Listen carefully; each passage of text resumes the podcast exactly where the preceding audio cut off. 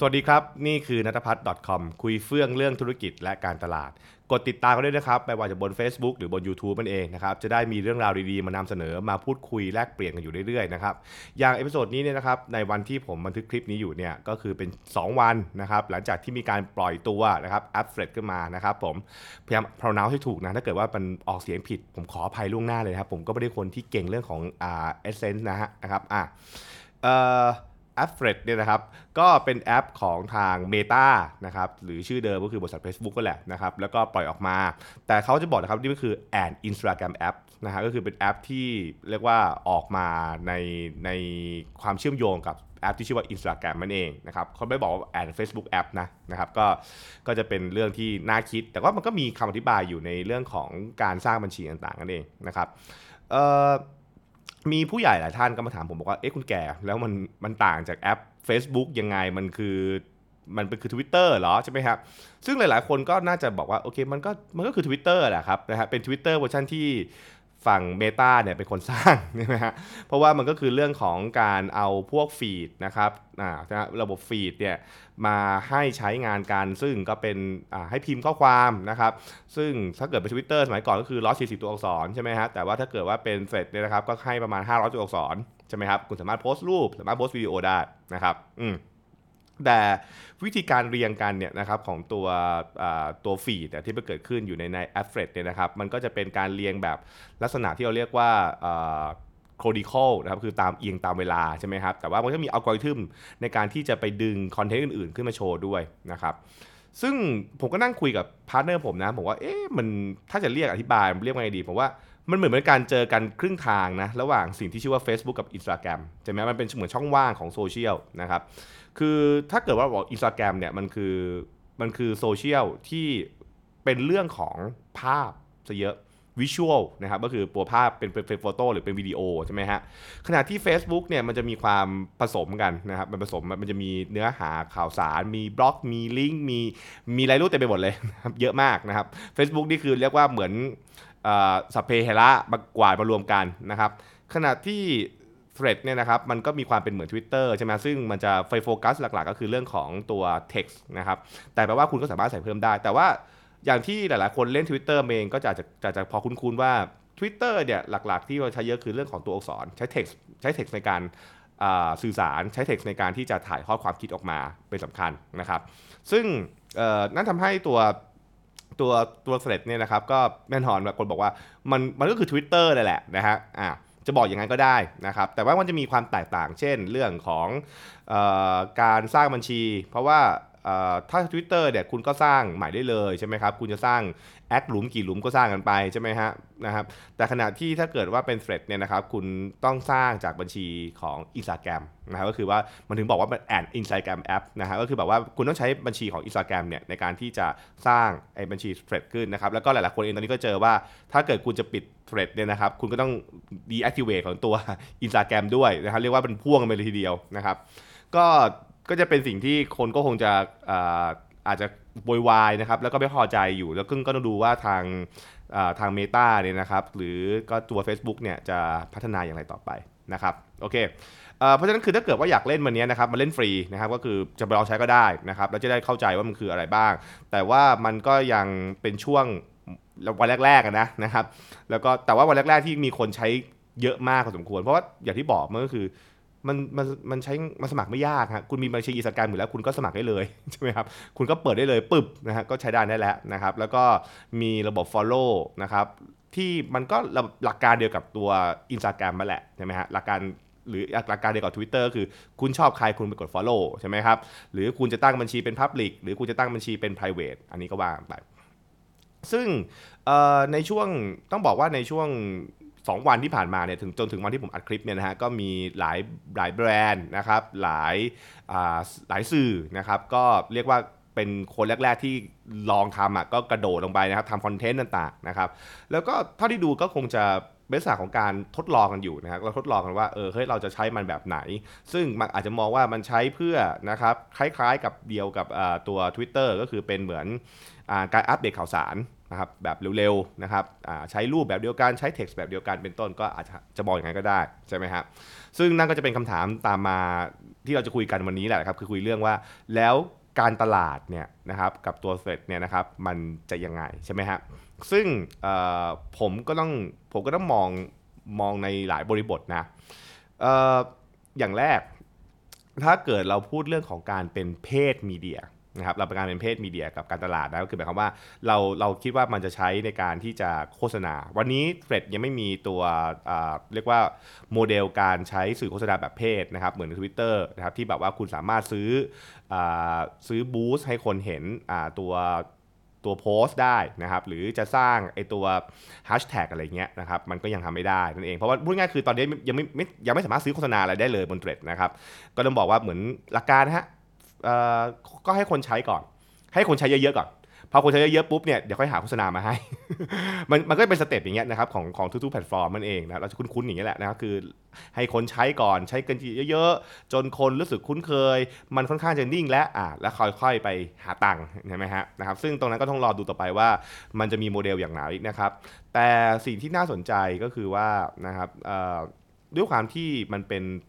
ลตฟอร์มของทั้ง Facebook ของทั้ง Instagram แล้วก็ f ฟ e ที่มันมามามาตรงกลางเนี่ยนะฮะเพราะฉะนั้นเนี่ยมันก็อาจจะมีข้อดีนะคือถ้าเกิดเรามองเรามองถ้าสมมุติเฟดเนี่ยนะครับมันฮิตติดลมบนจริง มันมีคนใช้ต่อเนื่องจริงนะครับและมันไม่เป็นกับขับเฮาส์คือแบบว่ามาปุ๊บแล้วก็ตายอะไรเงี้ยนะฮะคือมันมาแล้วใช้ต่อได้จริงๆเนี่ยนะครับมันก็จะเป็นแพลตฟอร์มโฆษณาที่เรียกว่าครบเครื่องอยู่ของฝั่งทาง ฝั่งทางเมตานะ เพราะว่าเรียกว่าคุณสามารถ control อ่า inventory หรือพูดง่ายๆ คือสล็อตโฆษณาเนี่ยนะครับ ไม่ว่าจะอยู่บน Facebook จะอยู่ Messenger จะอยู่บน Instagram จะอยู่บน f ฟ d ก็สามารถที่จะบริหารได้แล้วก็ใช้อ่า audience นะฮะใช้ Data นะครับที่มันร่วมกัน ซึ่งก็น่าจะเป็นน่าจะเป็นเกมของ ของ Meta ที่น่าสนใจก็คือเรื่องของการเสริมศักยภาพโฆษณาให้มีความแม่นยำกว่าเดิมนะครับ เช่นเดียวกันคือแบรนด์สามารถลงโฆษณาทีเดียว สามารถจัดการโฆษณานะครับเรียกว่าข้ามแพลตฟอร์มได้ดีมากนะอันนี้ก็เป็นน่าจะเป็นสิ่งที่เขามองเกมกันไป ผมผมเดานะผมบอกก่อนนะผมก็ไม่รู้นะผมก็คาดการณ์ไว้ก่อนว่า คงจะประมาณนี้แหละมั้งนะครับ แล้วก็อีกอย่างหนึ่งคือถ้า Facebook ต้องการดึงนะฮะดึงเวลาของผู้ใช้งานโซเชียลเนี่ยให้มาอยู่ฝั่งที่เป็นตัวเองมากขึ้น แล้วตัวเองจะได้มีการขายโฆษณาเยอะขึ้น ก็ คือในมุมหนึ่งเขาก็คงจะพยายามป้องกันไม่ให้ TikTok เนี่ยนะครับมาแย่งเวลาไปนะครับอ่าและใครก็เองก็ต้องพยายามดึงนะฮะดึงมาซึ่งถ้าหากว่าตอนนี้ดึงจากใครก็น่าจะดึงจาก Twitter แหละมั้งเพราะ Twitter ก็ดูช่วงนี้ก็มีข่าวเยอะเพราะว่าอีลอนมัสก็บอกว่าเดี๋ยวจะจำกัดการดู เดี๋ยวจะมีนู่นมีนี่มีนั่นใช่ไหมครับอันนั้นก็เป็นประเด็นอ่าที่เราคงต้องไปคิดกันต่อนะนะครับอันนั้นคือฝั่งเพศมีเดีย นะครับเพศมีเดียคือบอกรอรอว่า Meta จะทำยังไงนะครับจะมีโมเดลการลงโฆษณาอย่างไร จะลงแบบเดี่ยวๆ หรือจะลงแบบ cross platform อันนั้นก็ว่ากันไปนะครับอืมทีนี้เราฟังมามาฟังในในมุมมองของการเป็น own media ก็คือถ้าเกิดว่าแบรนด์เนี่ยจะทำสื่อขึ้นมาก็คือใช้ช่องทางเฟรดในการเปิดช่องตัวเองเนี่ยนะครับเอ่อ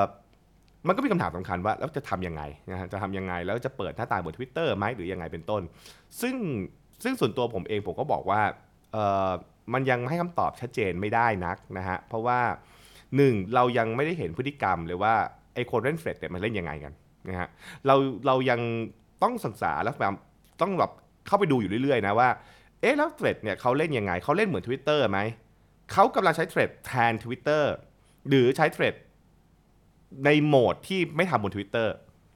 ลองคิดตามมันมันมันจะมีมันจะมีการคิดแบบนี้นะฮะว่า ถ้าเกิดว่าเขาใช้เทรดในการที่แทน Twitter เลย เพราะฉะนั้นเนี่ยแปลว่าโอเคเราก็อาจจะบอกว่างั้นเดี๋ยวคนก็คงใช้เวลานะครับมาใช้บนเทรดแทนที่ใช้บน Twitter เพราะฉะนั้นแบรนด์ก็อาจจะใช้วิธีคิดของการทำกลยุทธ์นะฮะของช่องทางเนี้ยในลักษณะที่คล้ายคลึงกับตัว Twitter ได้นะครับเพราะว่าถ้าเกิดคุณมองว่ามันคือ replace ก็คือเข้าไปแทนเลยใช่ไหมนะครับแต่ถ้าเกิดบอกว่ามันไม่ใช่ replace มันเป็นการมองเป็นเหมือนทางเลือกและพฤติกรรมอีกแบบหนึ่ง อันนี้น่าคิดนะอันนี้น่าคิดเลยทีว่า เอ้ยแล้วเราจะออกแบบ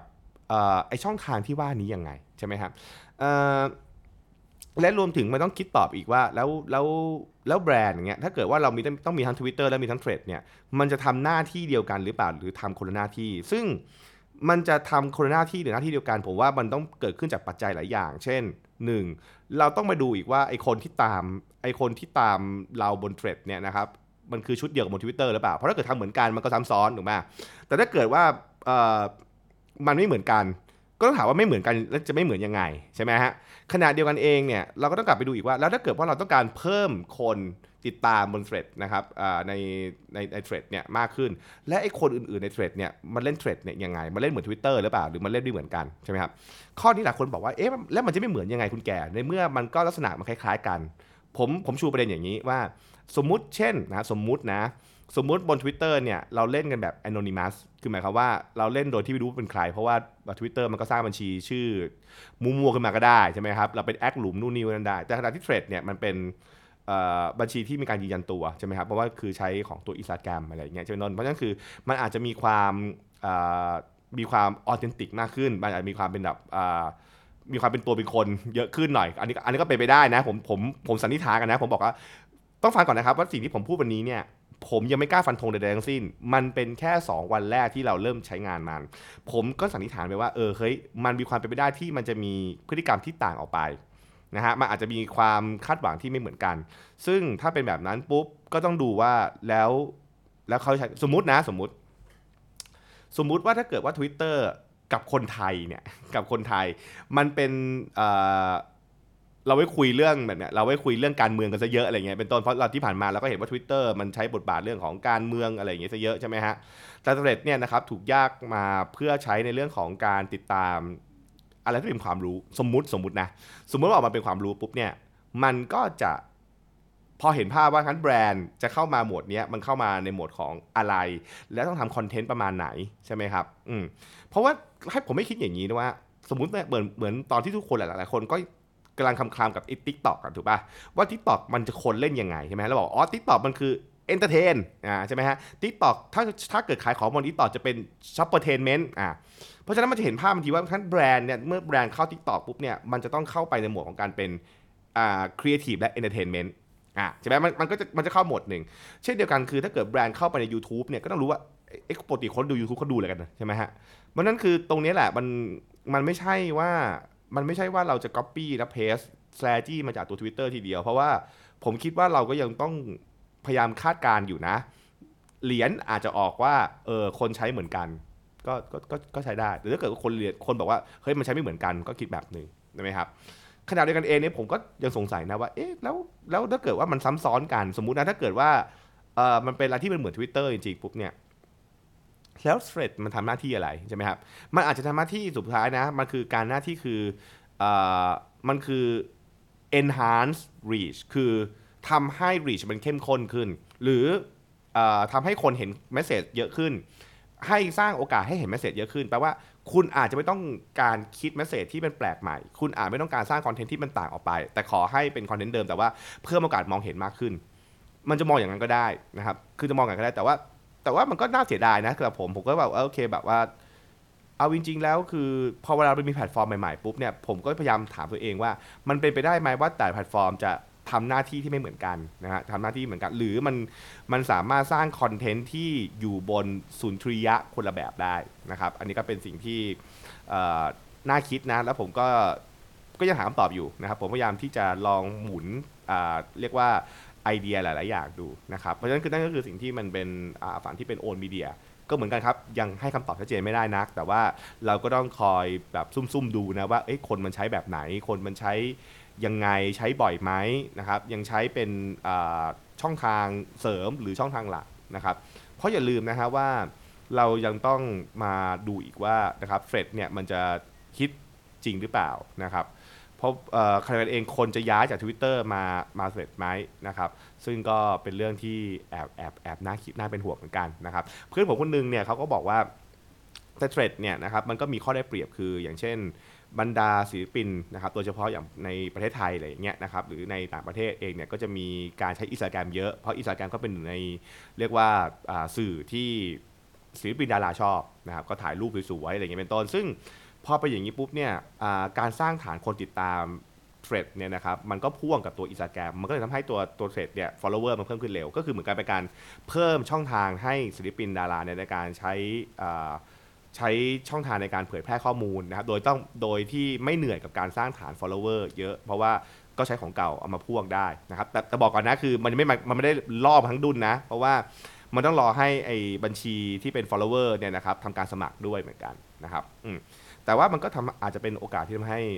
การการสร้างฐานคนติดตามเนี่ยมันง่ายแล้วก็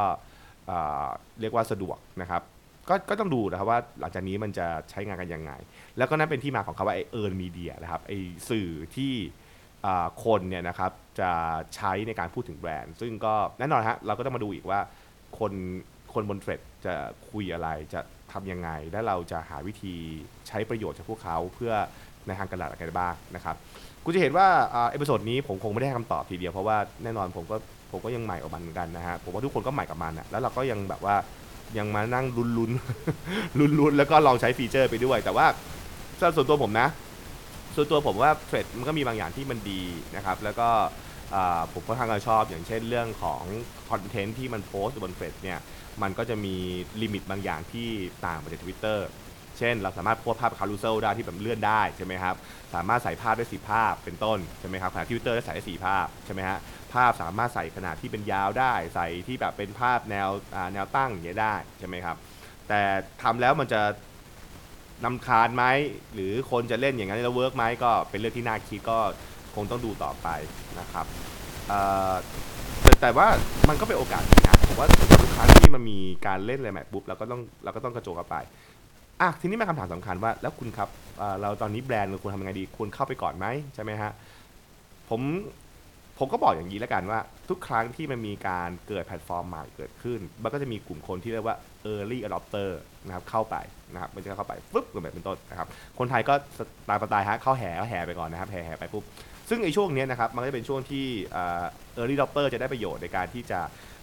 โกยฐานเสียง โกยคนติดตามใช่ไหมครับเพราะว่าคนก็ยังแบบ เฮ้ยแล้วตามใครดีตามใครดีเฮ้ยมีใครให้ตามบ้างตามมาก่อนตามมาก่อนตามมาก่อนนะฮะอันนี้ก็อันนี้ก็เป็นแพทเทิร์นแหละช่วงแรกๆเนี่ยมันก็จะได้ประโยชน์คือใครเข้ามาก่อนก็จะได้ได้เปรียบในการที่จะมีคนติดตามเยอะ เพราะว่าช่วงแรกๆคนก็ไม่รู้จะตามใครใช่ไหมครับแต่พอหลังจากนี้ถ้าเกิดถ้าสมมุติว่ามันดัง ถ้าสมมติว่ามันคิดจริง ๆ มันก็จะเป็นการคัดกรองต่อว่า แล้วเราจะกด unfollow ใครเราเลิกติดตามใครเป็นต้นนะครับใครมาที่หลังก็จะเดือยหน่อย อันนี้ก็ต้องอดูกันนะครับแต่ทั้งหมดทั้งมวลนะครับคำแนะนำคือไปเล่น ไปเล่นไปลองเล่นดูนะครับ แล้วก็อาจจะดูว่าจะทำอะไรกับมันได้บ้างนะครับ ช่วงนี้ทีมคอนเทนต์ของแบรนด์ของช่องทางอาจจะเหนื่อยหน่อยเพราะคือคุณต้องคิดเยอะนะครับ คุณจะใช้วิธีเอ๊ะเราก๊อปปี้มาจาก Facebook ไหมหรือเราจะสร้างใหม่ดีนะครับ ก็ทดลองได้ครับผมว่าช่วงช่วงนี้คือเราอย่าเพิ่งไปคาดหวังผลแบบทันทีนะเราก็เราทดลองก่อนทดลองลองเล่นก่อนแล้วเดี๋ยวดูกันว่าเออมันจะออกมาอีท่าไหนอะไรยังไง โอเคนะครับ ใครเห็นด้วยไม่เห็นด้วยอย่างไรก็คอมเมนต์กันมาได้แล้วกันนะฮะนั่นคือสิ่งที่เอามาแลกเปลี่ยนกันในวันนี้นะครับว่าด้วยเรื่องการตลาดกับเทรดนี่นะครับผมแล้วติดตามกันในสดหน้านะฮะสำหรับวันนี้สวัสดีครับ